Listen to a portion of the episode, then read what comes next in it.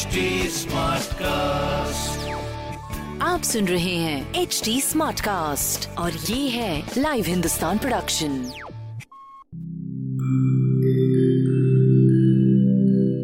नमस्कार मैं हूँ एच टी स्मार्ट कास्ट उम्मीद है कि आप स्वस्थ और सुरक्षित हैं। इस मुश्किल वक्त के दौरान सुनिए एकजुट रहने का हमारा पैगाम। ये सच है कि अकेले रहना आसान नहीं होगा पर क्या पता अपने घर से काम करने पर जहाँ हम अपनों के साथ महफूज हैं, हम ज़िंदगी जीने के नए तरीके ही सीख जाएँ। शायद हम अपनी और अपनों की आवाज़ों को बेहतर सुन पाएँ। बहरहाल, अगर आपको एक स्मार्ट साथी की ज़रूरत हो तो एच टी पर ज़रूर आइएगा ताकि मैं आपको कॉमेडी न्यूज़ कल्चर मोटिवेशन की दुनिया से जोड़े रख सकूँ।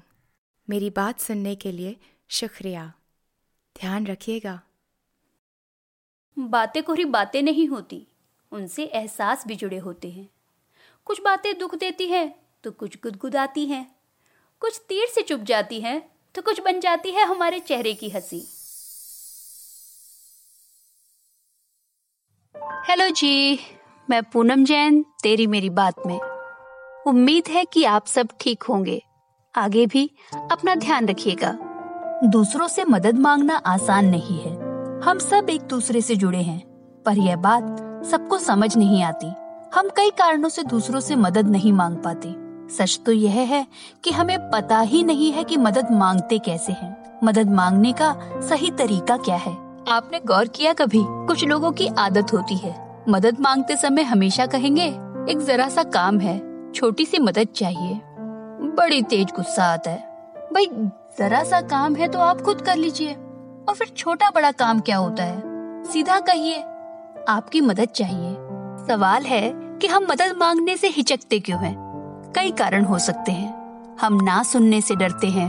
मदद नहीं मिलने पर उसे अपना रिजेक्शन मान लेते हैं। कभी सोचते हैं कि दूसरों का एहसान चढ़ जाएगा।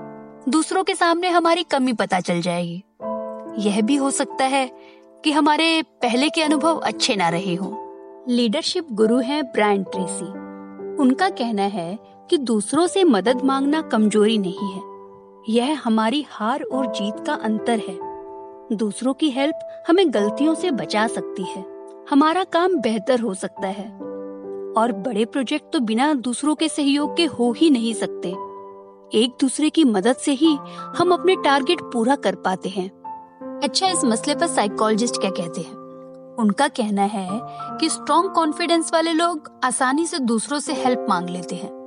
दूसरों की मदद कर भी देते हैं। पर शर्मीले, खुद को कम, खुद को हीन मानने वाले लोग मदद मांगने में हमेशा संकोच करते हैं। Ex American president Barack Obama एक कदम आगे की बात करते हैं। उनका कहना है कि दूसरों से सवाल पूछने और मदद मांगने से हिचकना नहीं चाहिए। मदद मांगना किसी से कम होना नहीं है।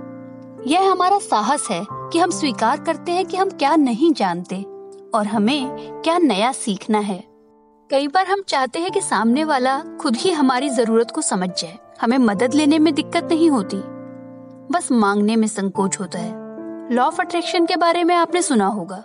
यह नियम कहता है कि पूरी कायनात हमारी मदद के लिए जुट जाती है, पर अपनी ज़रूरत को, अपनी इच्छा को हमें बताना होगा।